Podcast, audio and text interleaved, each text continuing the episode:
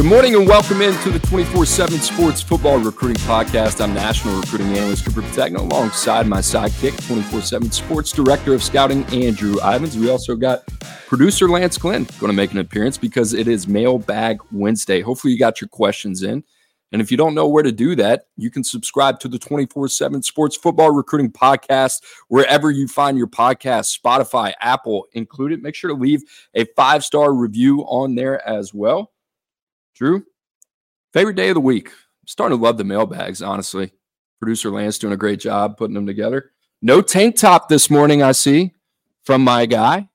Full T-shirt on. How we living, Drew? I'm living, I'm living good, man. Yeah, no tank top for me this morning. Are we in uh, are we in Fort Lauderdale right now, or are we in Orlando?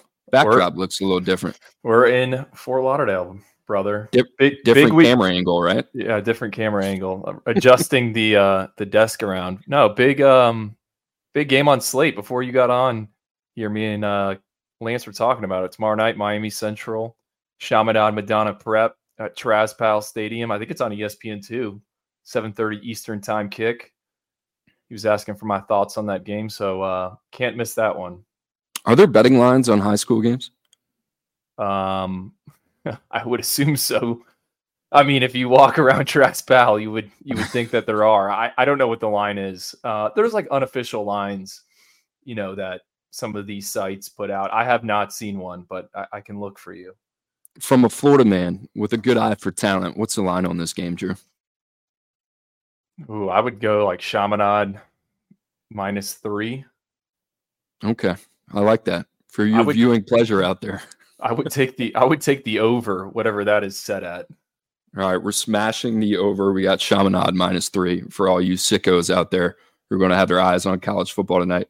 All right, should we get into it, producer Lance? We'll bring you into the fold, my friend. It is your time to shine. Mailbag questions. How many we got today? We got four or five. Four yeah, questions. we got we got a uh, we got four questions today. Nice easy mailbag in regards to that Chaminade Madonna Miami Central game. That is a uh, number four versus number five in the most recent Max Prep rankings nationally. Uh, Central is four, Chaminade Madonna is five. So a top five matchup there should be a good one, Ivins, tomorrow night. But let's get to those mailbag questions. Remember to send them in via five-star rating and review on Apple Podcasts. Or, of course, I put out that tweet on the twenty-four seven Sports Twitter account. Cooper, I saw you put out a tweet as well yesterday. Got some questions that way. Uh, Went so rogue. You look, so you could look uh, for the twenty-four seven Sports tweet. You could look for Cooper's tweet. You could look, or you could send in, I should say, a five-star rating and a review. Anyway, we'll get to those mailbag questions. Let's get to the first one from F F Valor. He asks, what are some things you've noticed over the years that separate the high four-star prospects from the top thirty-two five-stars that are obviously ranked above them? And I think one specific player he mentioned was Jojo Trader. He or she mentioned was Jojo Trader. But just in general, what are some things you've noticed over the years that separate those high four-stars from those five-stars ranked slightly above them? Well, I was I was wondering the context of the question, um, so I'm glad you you brought up a name in in Jojo Trader.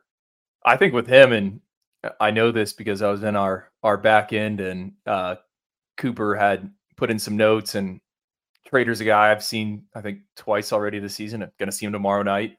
Been dealing with some injuries with with Trader.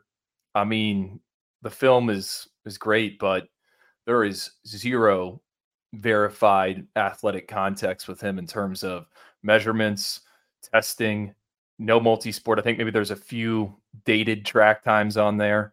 Um, so you're almost kind of flying blind with him.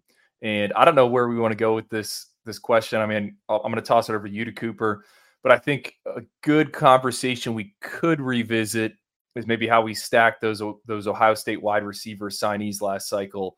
Because uh, Carnell Tate did finish as a five-star for us, and then Brandon Innes and Noah Rogers were right outside that thirty-two.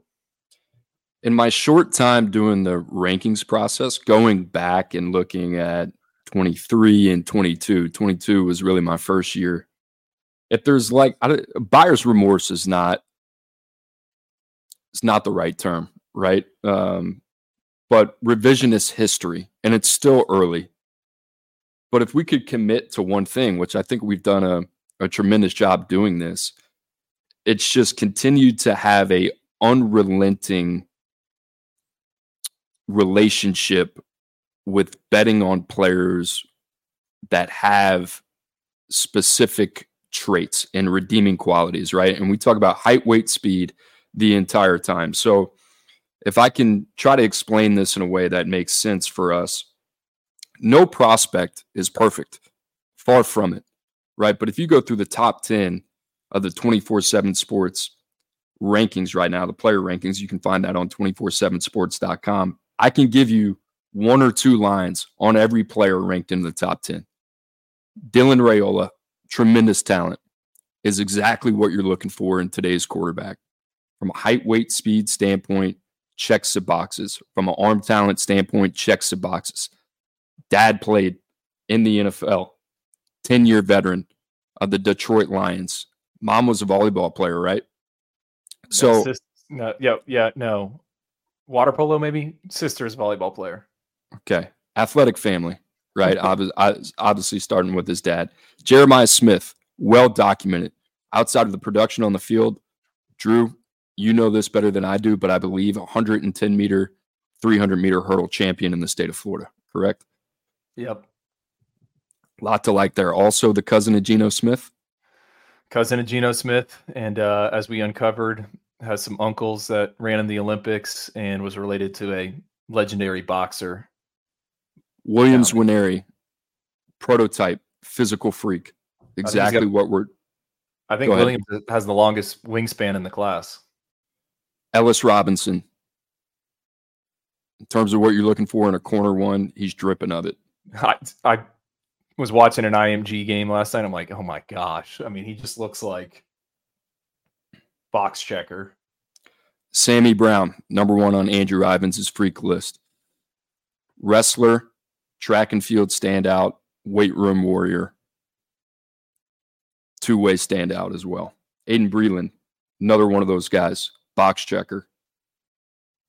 I can go down the list. Wingo, Rushing, Wesco, David Stone, they all have something to them. That, that's my point. If you're going to miss on these guys, miss the right way. And when you start going down the board a little bit, it even starts to get a little bit more saturated, right? I mean, you you like once you get into that twenty-eight through thirty-two range, you're just you're you're betting on the traits. That's really what it comes down to. So guys like Jojo Trader, who are really good football players, play on both sides of the ball. The football instincts pop. Andrew said this. It's it it comes down to collecting data points and supplementary data points. And the tape, although it is your baseline, information and knowledge is power in the scouting process. So if there's limited context and you're coming down to these players and you got player X and player Y, and you like both of them on tape, and one has athletic context and the other one doesn't, which way are you going to lean? And to me, that's that's really what it shakes down to. Well, to add on to that, Cooper, the example I always love to bring up is you'll get thrown into, how's this guy the number fifteen wide receiver?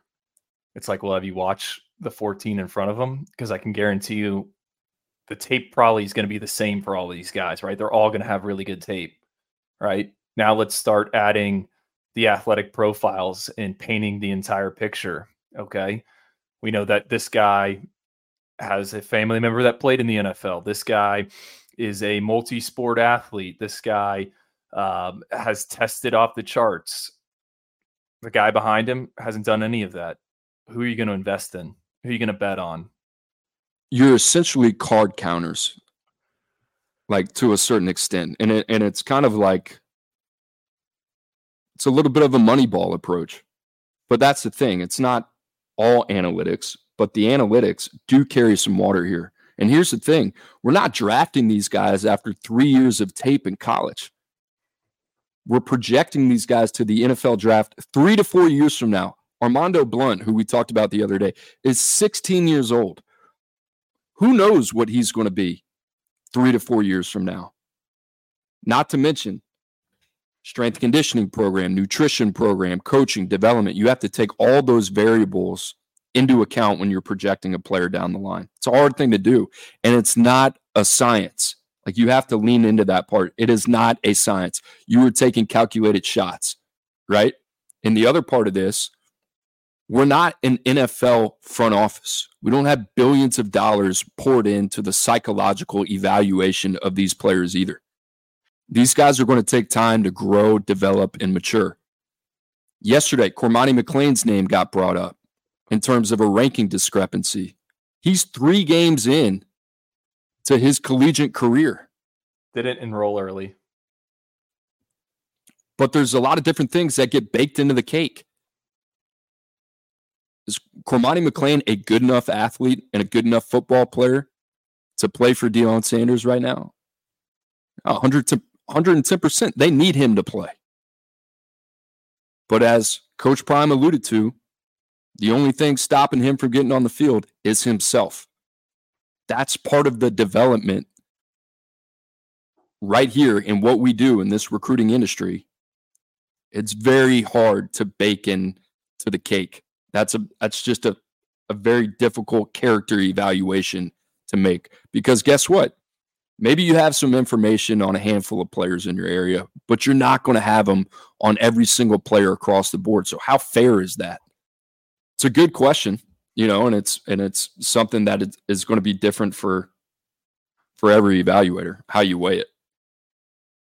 I want to point out on the Cormani McClain stuff, uh, because that was making the rounds yesterday. If you if you go on his profile, I mean, I think the the last line of my scouting report, could experience some initial growing pains, but freakish traits are worth molding for the long haul.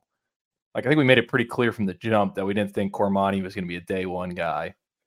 Yeah, that was a good good evaluation from you, Evans. And I always like those those discussions when you talk about four star guys and five-star guys, and, well, why isn't my favorite prospect ranked a five-star? And I was, I think you put a good point there. You know, if your favorite prospect is the number fifteen wide receiver and you don't know why he's the number fifteen wide receiver, well, have you watched the fourteen guys in front of him?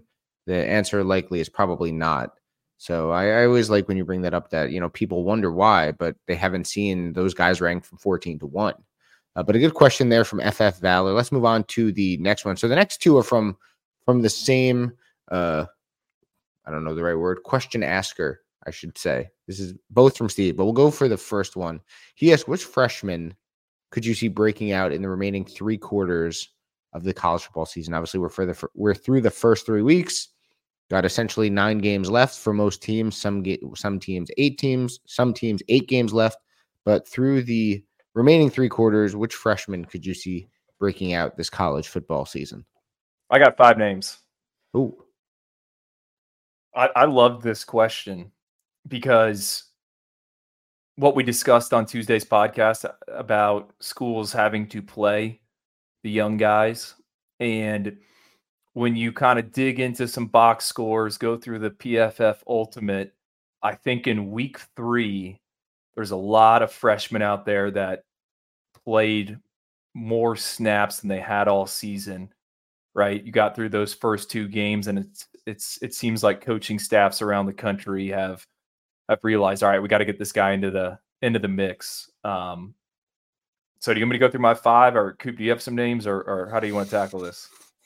Um, yeah, you you go first, and then uh, I'll react, and hopefully we have some different names. Okay, first one, Kay Lee, corner at Auburn, guy that was in the top two four seven for us. Hugh Freeze flipped him late from Ohio State. He started for the Tigers against Cal, had a pair of pass breakups. Um, I watched the P F F, what do they call that? Uh, notable plays. There you go. Yeah, I love that. That's pretty awesome. It I wish, is pretty I, awesome. I wish they Game had changer. That, I wish they had that for uh, on Huddle for like high schools. Uh, I think he's better in press man. Um, But I did, on a national scale, and that, that was kind of how I came up with these names. Like, I don't think he's been discussed, and I'm sure he has in Auburn circles, but the Tigers really haven't been in a marquee game. They play Texas A and M this weekend, Georgia the following weekend, and then they get L S U after a bye week. I think you're going to hear more about Kay and Lee. Tigers are are dinged up in the secondary. Um, Keon Scott, their starting nickel, I think he's going to miss some games. So I think Kay and Lee at Auburn, and then Keldrick Falk, who had some preseason camp buzz. I think these guys got a few games under their belt, um, and they're going to make a big or or have a large role on that Auburn defense. I'm going to go with uh, no surprise here, Suntarine Perkins. And it's just kind of like um, the arc to me. If you followed Harold Perkins at L S U last year, it seems very similar. It was like get their feet wet first couple games of the season. Then all of a sudden it was like green light. And Suntarine Perkins got some more snaps last week. Uh, and Ole Miss's win against Georgia Tech. thirty-six Ole Miss against uh, Ole Miss against uh, Alabama this week. You know, Pete Golding admitted we just got we got to find a way to get this guy on the field and impact the quarterback. And I think Suntarine Perkins is in a perfect position to do that. Another you, guy that's been go ahead, Drew. Did you see Lane Kiffin's quote on Suntarine Monday? I did not. He said it's. Suntarine's the only guy on our roster that Alabama wanted. I mean, I'm paraphrasing here, but right. Hey, kudos to him for keeping it real. Um, other guy for me. How about T J Parker, Tamarian Parker? One of my favorites coming out, and I think right now more snaps than Peter Woods last week against Florida Atlantic. He was Drew. He was. Um, you talk about like the ceilings and floors game, right? In the evaluation process, he finished number forty-three for us in the top two forty-seven. Had a really, really strong week in San Antonio at the All-American Bowl. That was kind of like the last box that needed to be checked. It's been good to see him out there, kind of doing his thing, right? Because um, this was a guy that we kind of waited to the last bell to really kind of sign off on. I like that one because you got Florida State, Clemson in that early window on Saturday. I I had him on my on my short list, but did not pick him, and I'm glad you brought him up because I think there's a ch- is he he's wearing nine, right? There's a chance you're going to see nine, and you're like, all right, who who's this guy up front for for Clemson? Not the last one for me, but the last one I guess in this pod for me. Zalance, have you heard? Zalance Hurd. I tell you what, L S U, to me, puts her best five out there when they have Will Campbell on the left side, Zalance Hurd on the right side, anchoring that offensive line, and then they're able to move Emery Jones into right guard, Dellinger in at left, and then you got Charles Turner at center. And I think you saw high teens uh, in however many snaps he had against Mississippi State. You know, we talked about Tree Babalade yesterday and just how raw he is, but when you see him, his ability to anchor the functional athleticism, it shows up on tape. Zalance Hurd, he plays a little high. I mean, the comp we had for him was Ronnie Stanley, right? But he is so strong at the point of attack. Once he gets those big paws on you, it's over.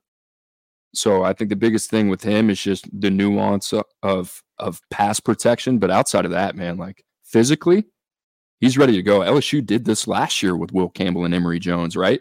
And you saw them just get better and better and better every week. And the other thing is, we think Emery Jones long-term is a guard. guard. Yeah.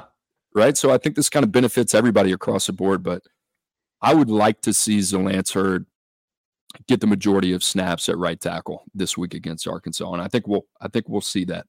Is he going by just Lance now? He is. I don't. There's a couple name changes that have happened that I'm just like Des that, Ricks. That's a. When did that's that happen? A, that's a strong name. Lance yeah, Hurd. That's a strong. Des Ricks. I, that is a, I saw. Is a I saw Des name. Ricks with, with with two Z's in the database, and like Nick Harbor, Nicholas Harbor is just going by Nick Harbor. There's a few more where I'm like, this none, was ne- this none was are never as strong as Lance Hurd. This was never the case at any point during the recruiting process. Did you indicate this is what you wanted to be called? Well, the Malanoa one throws me for a loop. Did you ever hear that? No. We've, we've talked about that. He committed on C B S Sports H Q. It's crazy. Well, well, I don't know if you saw, if you checked the latest ratings and reviews, someone came up with a very good way to remember that Dylan Raiola is Rye instead of Raiola. This was a five-star rating from Bamboo Tom. He said, Georgia, he's a tip to remember Raiola. Georgia is happy to be drinking rye to celebrate getting Dylan Raiola. There you go. I like the fact that our listeners are in on, I think I said this before, like if you have N I L ideas, just leave them in the reviews. I think Dylan Raiola at Georgia, I think there's something there. I will not forget that now. I, I love that from Bamboo Tom. Shout out Bamboo Tom. We see you, baby.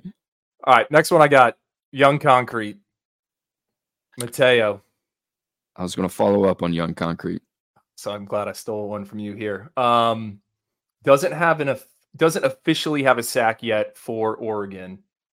I think he had one against Texas Tech, but it was either negated by a penalty or or something like that. But he's got five pressures on fifty pass rushing snaps.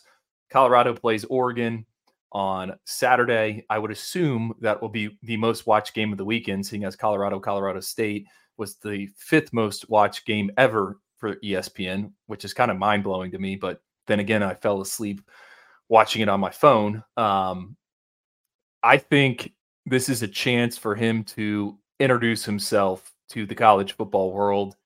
I have questions about Colorado's offensive line, not knocking Shadur Sanders, not knocking Jimmy Horn, Xavier Weaver, all those guys. Um, but they started a true freshman at center last week.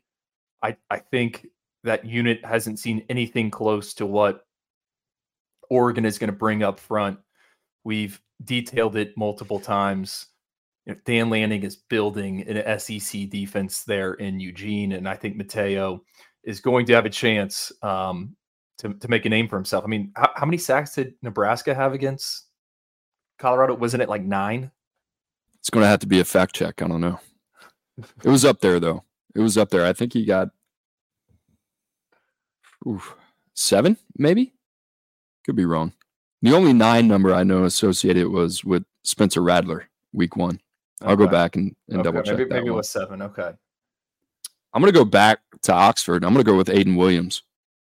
They've been trying to get him involved early this season. I think I think he's going to grow up right before our eyes. And I'm not surprised by that one at all. I mean, he's physically ready to go. He is mature for his age.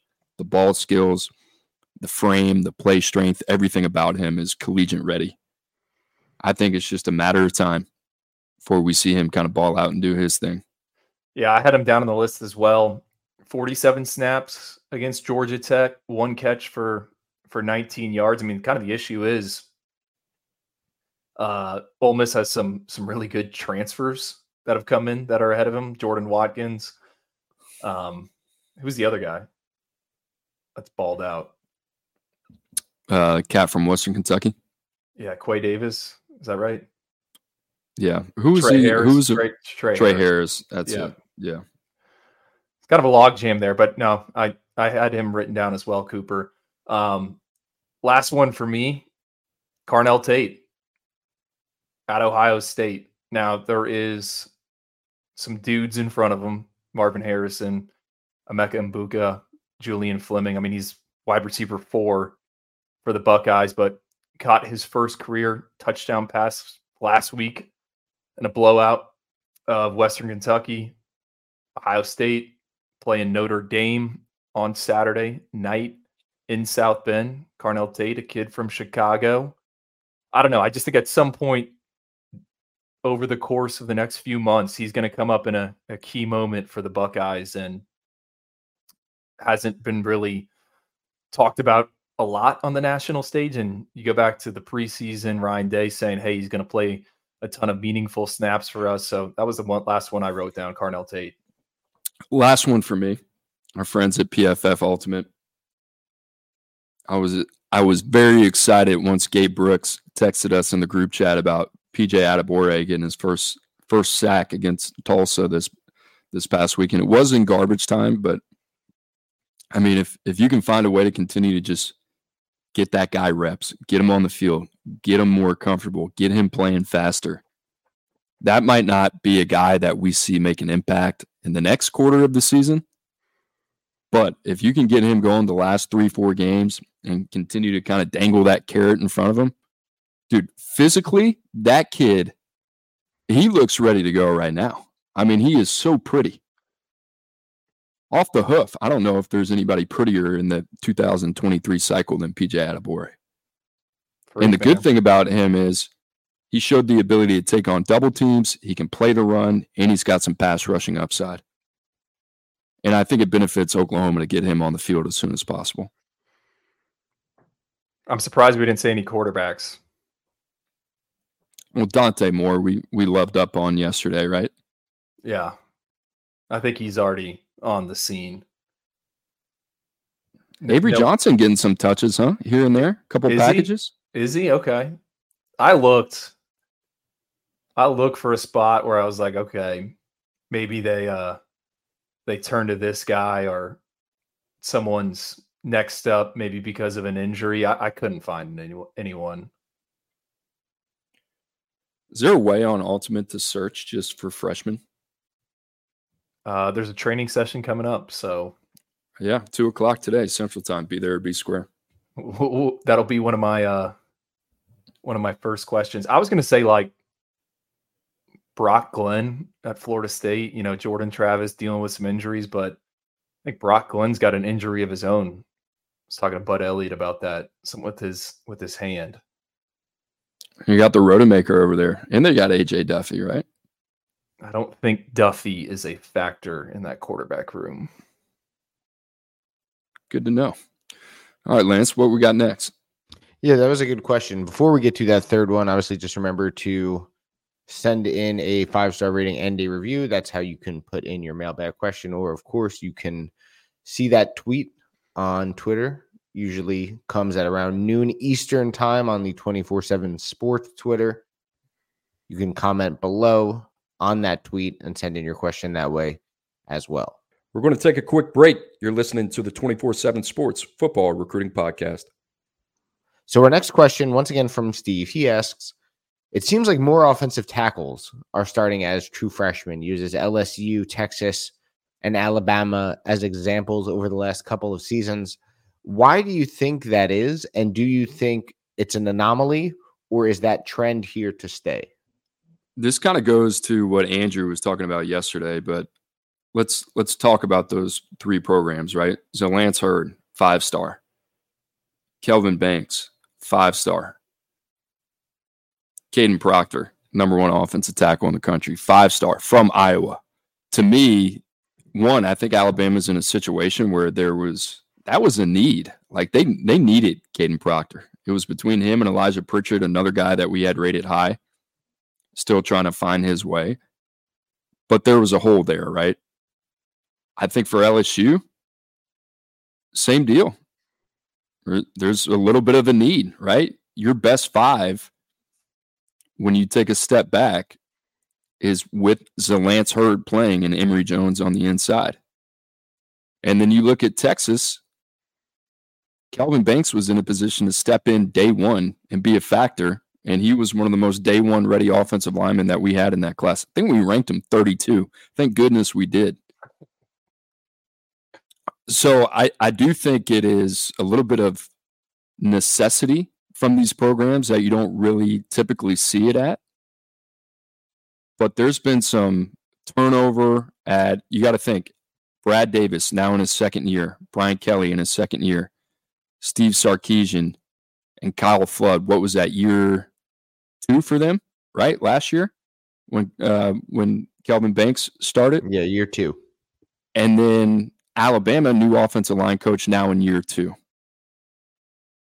Right, so you think of the turnover in that room, not only from a roster turnover standpoint, but from new offensive line coaches really starting from scratch. I think you got to take that into consideration. And I mean, Drew, I don't know about you. Last year's offensive line haul was just pretty deep.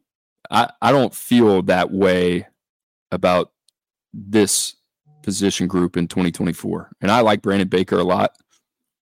There's none of these guys that, like, strike me as, like, So Lance Hurd, Kelvin Banks, Caden Proctor, Francis Malanoa type of guys. That's what I was going to say. I think some of it is a product of the twenty-three cycle. Had some guys that we felt like were, all right, they're ready to go. I don't think that's the case in, in twenty twenty-four. And it's not just Proctor, Ma- Malanoa, and Hurd. I mean, Spencer Fano, he's starting or has started at Utah, and then obviously Tree at South Carolina, maybe more of a necessity at, at both of those programs. But I, I think twenty-three was strong. Don't feel that way in twenty twenty-four. I'd be surprised. Now, let's get through All-Star game season, and and and we'll revisit this question. Um, I I just think it's kind of what I was talking about yesterday, like you said, Cooper.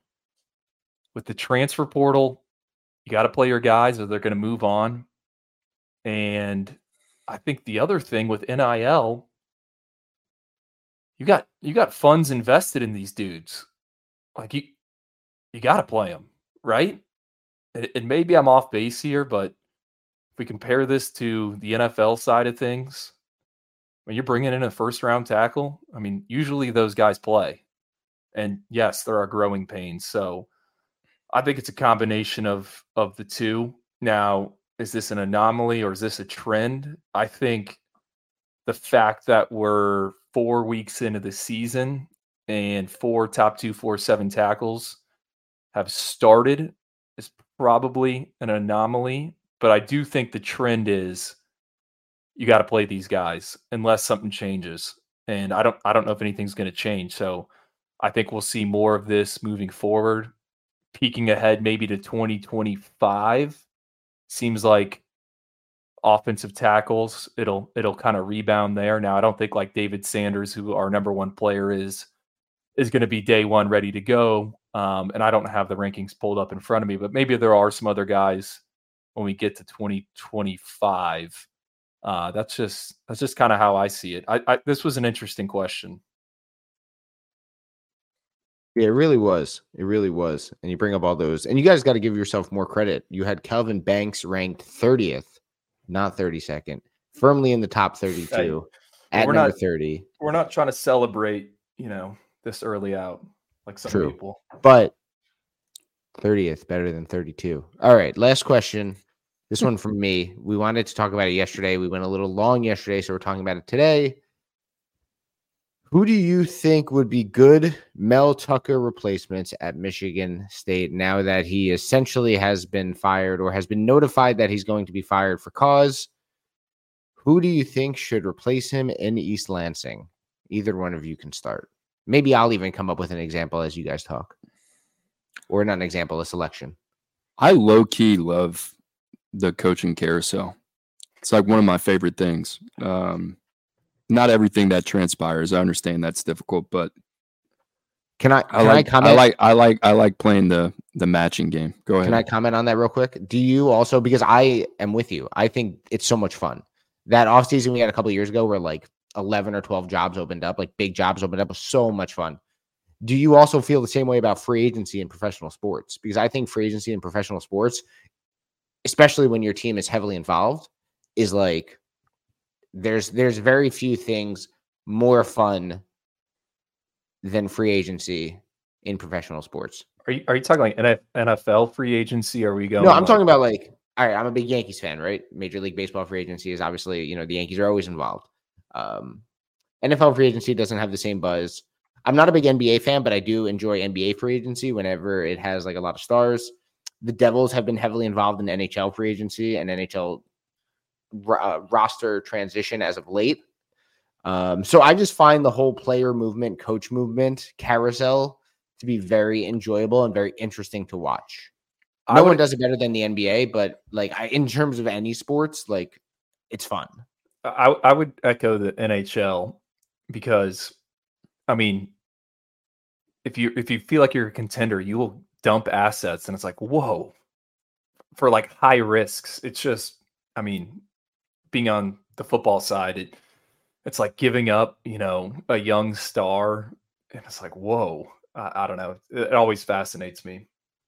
I don't know, Lance. I mean, I honestly, I get excited more because I think it's if you get past surface level and start to look at a, a couple different variables and factors of why guys would fit, you know, like the South Carolina hire to me was when they hired Beamer, I was like, I had no opinion. I w- honestly, I was super, super, super skeptical. And to see a guy like Beamer fit so well at South Carolina, and that was just a, that was like, if you knew, you knew, but I don't know how many people knew, right? Like within the building in South Carolina, and they they have been rewarded for it in a short time. Josh Heupel at Tennessee, I was skeptical of, right? There's there's jobs that people have to grow into. Like you have to have some faith. You're putting some stock into them that they're going to put their big boy pants on, and Josh Heupel's going to learn how to recruit at a high level. Shane Beamer's going to learn everything that comes with being a head coach. So that's that's what's fascinating to me. On Michigan State, I think the two names that have come up that just make sense, Mike Elko at Duke and Jonathan Smith at Oregon State. And I think Jonathan Smith is a stud. And I would hate for him to leave Oregon State.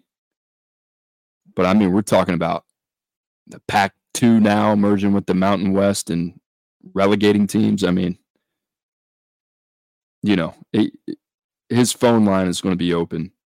Names outside of that, I mentioned this on Twitter the other day.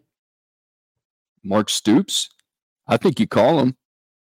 You know, you kind of you kind of go for your take your shot here, see if he picks up. I can see a lot of reasons he wouldn't, but I think that's a call you make. How about this? Glenn Schumann, defensive coordinator at Georgia, making one point nine million dollars. Glenn Schumann's in a place right now where he does not have to leave Athens unless it's right. Michigan State, to me, though, it's such an intriguing job. I just remember at Michigan, those two programs recruit very different players. And Michigan State does an incredible job in Detroit, where there is a ton of talent, and that is a tough, hard-nosed, blue-collar type of program. I get excited about Glenn Schumann at Michigan State, but the reason I get excited about Glenn Schumann at Michigan State, because the best thing Glenn Schumann has going on for him is Dan Lanning at Oregon. And if he can take that blueprint from Kirby Smart and continue to prioritize the recruiting trail and roster construction, I mean, you saw how successful they were in Mel Tucker's first year in the transfer portal, and then they just abandoned it. So he's an intriguing name. The other one is G J Kinney. Listen, Whoa. people people people might think he's two years away, you know, but it was like when Auburn came open, it was like, you better call Deion. Well, he's not there yet. All right, so let him go to Colorado and let Colorado deal with it and let them find out. Now, at least Colorado had the stones to do it, pull the trigger. Now they're reaping the reward. What does G J Kinney have to do? He's got to go to Houston before he can get the Michigan State call? And all I'm saying is, call him. And if he's the right guy, pull the trigger. Nick Sirianni was not the guy that everybody wanted in Philadelphia, but he was the best guy for the for that job because ownership and management did their job, and they looked past those things. So I guess what I'm saying is there's going to be what they call the fog of confusion, right? There's going to be some names here. There are going to be some distractions over here. There's going to be some low-hanging fruit over here. Find the guy that best fits Michigan State. And your timeline, it is what it is, man. Like you're, you're, you're coming from a position where, you know, you might have to, to take it on the chin for a year or two. So I'm probably missing another name. You know, I love Willie Fritz. Somebody asked me the other day, like, why do you keep mentioning his name? He's sixty-three. He's a winner. He's successful. Like, we can get into the age thing. I think that guy's got ten more years of coaching. And from a talent identification and evaluation standpoint, he's really, really good. And guess what? Last thing Michigan State wants is for what just happened to happen again. I don't think that's going to happen with Willie Fritz. Um, But let me think on that. I mean, those those are the handful of guys that right now off the top of my head. Sharon Moore, maybe another guy you call, right? But I don't know if he's ready. Adam Rittenberg for E S P N, um, he wrote, and I think this is an, a quote from an industry source, he's got to be a good football coach, but off the field, he's got to be as clean as possible. Background check has to come back completely spotless, nothing at all. Um, and he also indicated he thought it would be a guy that has head coaching experience, or that's what the industry is saying. Um, Coop, one name I've seen thrown around out there, I think it's on our Michigan State site's uh, hot board, which would be intriguing to me from a recruiting perspective, is Charles Huff at Marshall. He's eighteen and ten over the past three years. Remember, they beat Notre Dame last year. I think they have two Power Five games coming up here over the next few weeks, Virginia Tech, and then they they face someone else, two and oh. Um, I think Huff would get Michigan State more into the state of Florida when it comes to recruiting. I, I did a profile on, on Charles Huff a year ago, just kind of about how he has the key to South Florida. He was at Alabama, was the primary on a, a ton of, of big recruitments. And I went and looked, you know, in the twenty-four seven sports era, so since twenty twelve, Michigan State has never signed a kid out of Miami-Dade, unless I'm missing someone. They've only taken five guys from Broward County, and the last time they were in South Florida was back in twenty seventeen. Why does that matter? Well, look at Michigan, Ohio State.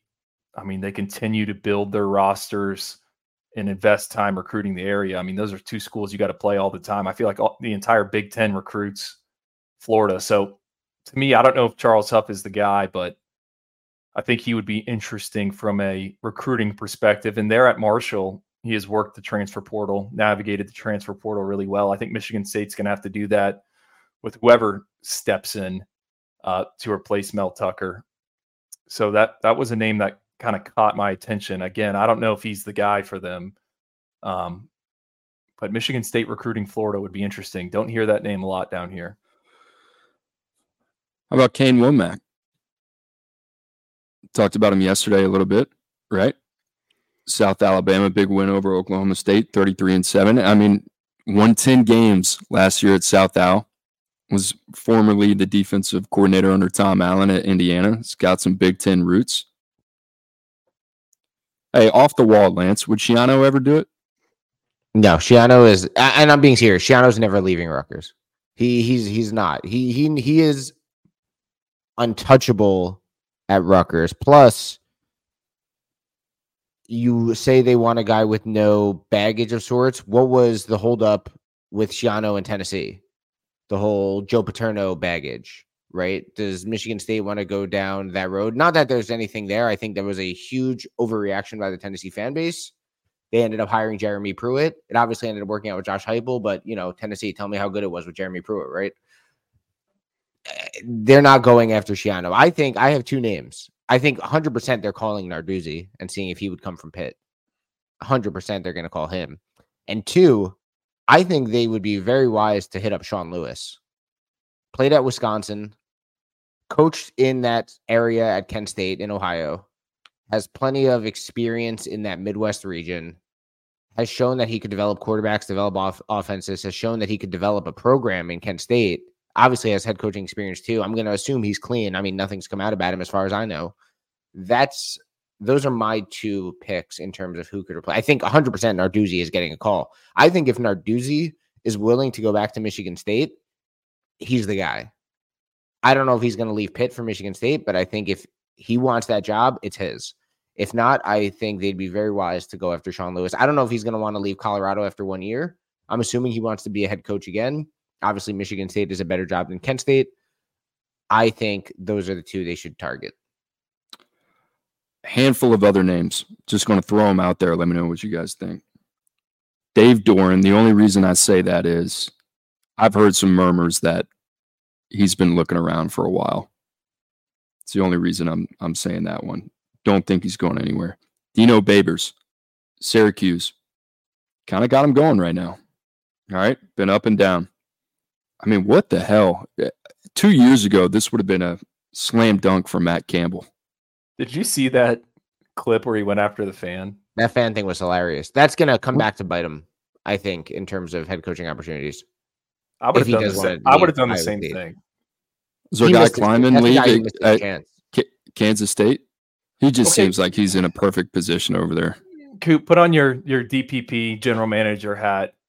What is what does Michigan State have to do from a roster recruiting standpoint? How do they compete in the Big Ten? I bring up Stoops because Kentucky has been so successful in Ohio. They've, well, they've recruited an S E C program like a Big Ten program. It's completely unconventional, and they've had a lot of success doing it. It's pretty I, I think, fascinating to me. I think that's why, why Narduzzi would make a ton of sense given where they've been rooted in recruiting. I just think you know what he is. Do you want to take your shot, or do you want to be maxed out and say, all right, you know, best case scenario, we're ten-win team one every three years? What What about Joe Moorhead? No. I love Joe Moorhead, but no, can't do that if you're Michigan State. What about Dan Mullen? No. Michigan State needs someone to recruit. What about Got David a reaction Clawson? Out of me. What about Clawson? You and Dan Clawson? Mullen's a good coach, dude. Now, here's the thing. Is Dan Mullen open to change? Is he willing to change? I have no idea. You got to get to the bottom of that.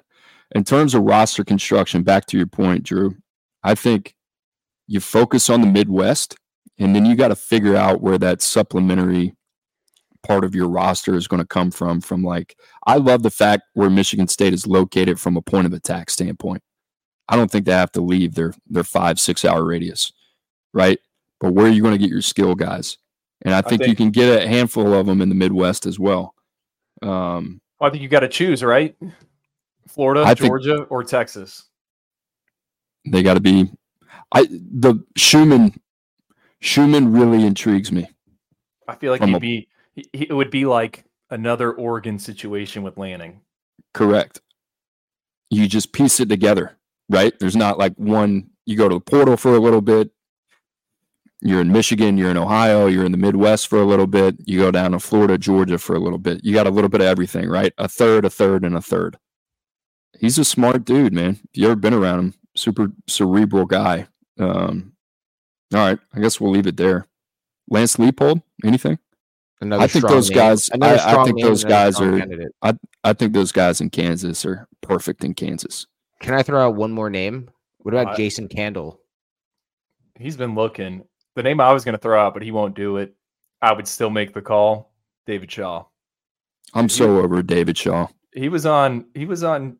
Ryan Russillo's podcast talking about what happened at Stanford. I would encourage everyone to listen to that interview. Very fascinating. What happened at Stanford? Just not not an alignment, man. He brought up the point that at one point Stanford was a school where they got the best athletes that wanted to be different individuals, right? New administration didn't line up. He said you can put the last two years on on him. Um, I don't I don't know.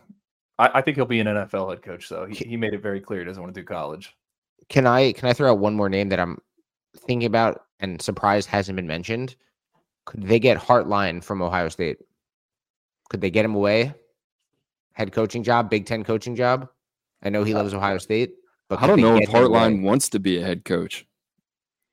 I don't get that feel from him at all. He might be a better head coach than he is an offensive coordinator. I don't know. Do you think he's waiting maybe and hoping Ryan Day eventually jumps to the N F L and then he'll take over at Ohio State? But that's something I'm surprised that was never mentioned by us, but he just popped in my head. Oh, I wonder if they could get him. We're getting deep in the hypothetical bag here. Always, this is what's fun about the coaching search, though. It stinks when your team is looking for a new head coach for whatever the reason is. But I do always find the hypotheticals and the rumors that come out and the Uh, different options that get revealed. I find that to be a lot of fun. And I find it to be very interesting because it's always fascinating to go back and forth as to, oh, this guy is a great candidate. Oh, this guy would be horrible here. Oh, you know, maybe he'd work out. Maybe he wouldn't. I always find that hypothetical, let's look towards the future scenario to be really, really fun and which is why, again, obviously the situation is not a good one in which Michigan State has to replace Mel Tucker, but looking for that new head coach, that whole process I always find to be very fascinating. Very, very fascinating. Andrew, put on your uh, A D hat for Michigan State. Who are you hiring? I, ooh, I don't. I don't know, man. I I don't have a pulse on this one. I offered my recruiting insight. What about you? Who, I, who are you hiring? Jonathan Smith? I'd feel better about Elko than I would Smith, just based on geography. I, yeah, El, Elko. I'm an Elko guy. Um, I like Elko. I like what they've been doing from a roster building process. I think Elko gives you the biggest balance of ceilings and floors, right? Feel like you're going to get a pretty good return on your investment there. You're going to have a team that's going to be hard-nosed. You're going to play really good defense. And I like what I like what Duke has done on the offensive side of the ball as well. To me, though, like if if for whatever reason, Elko's not coming.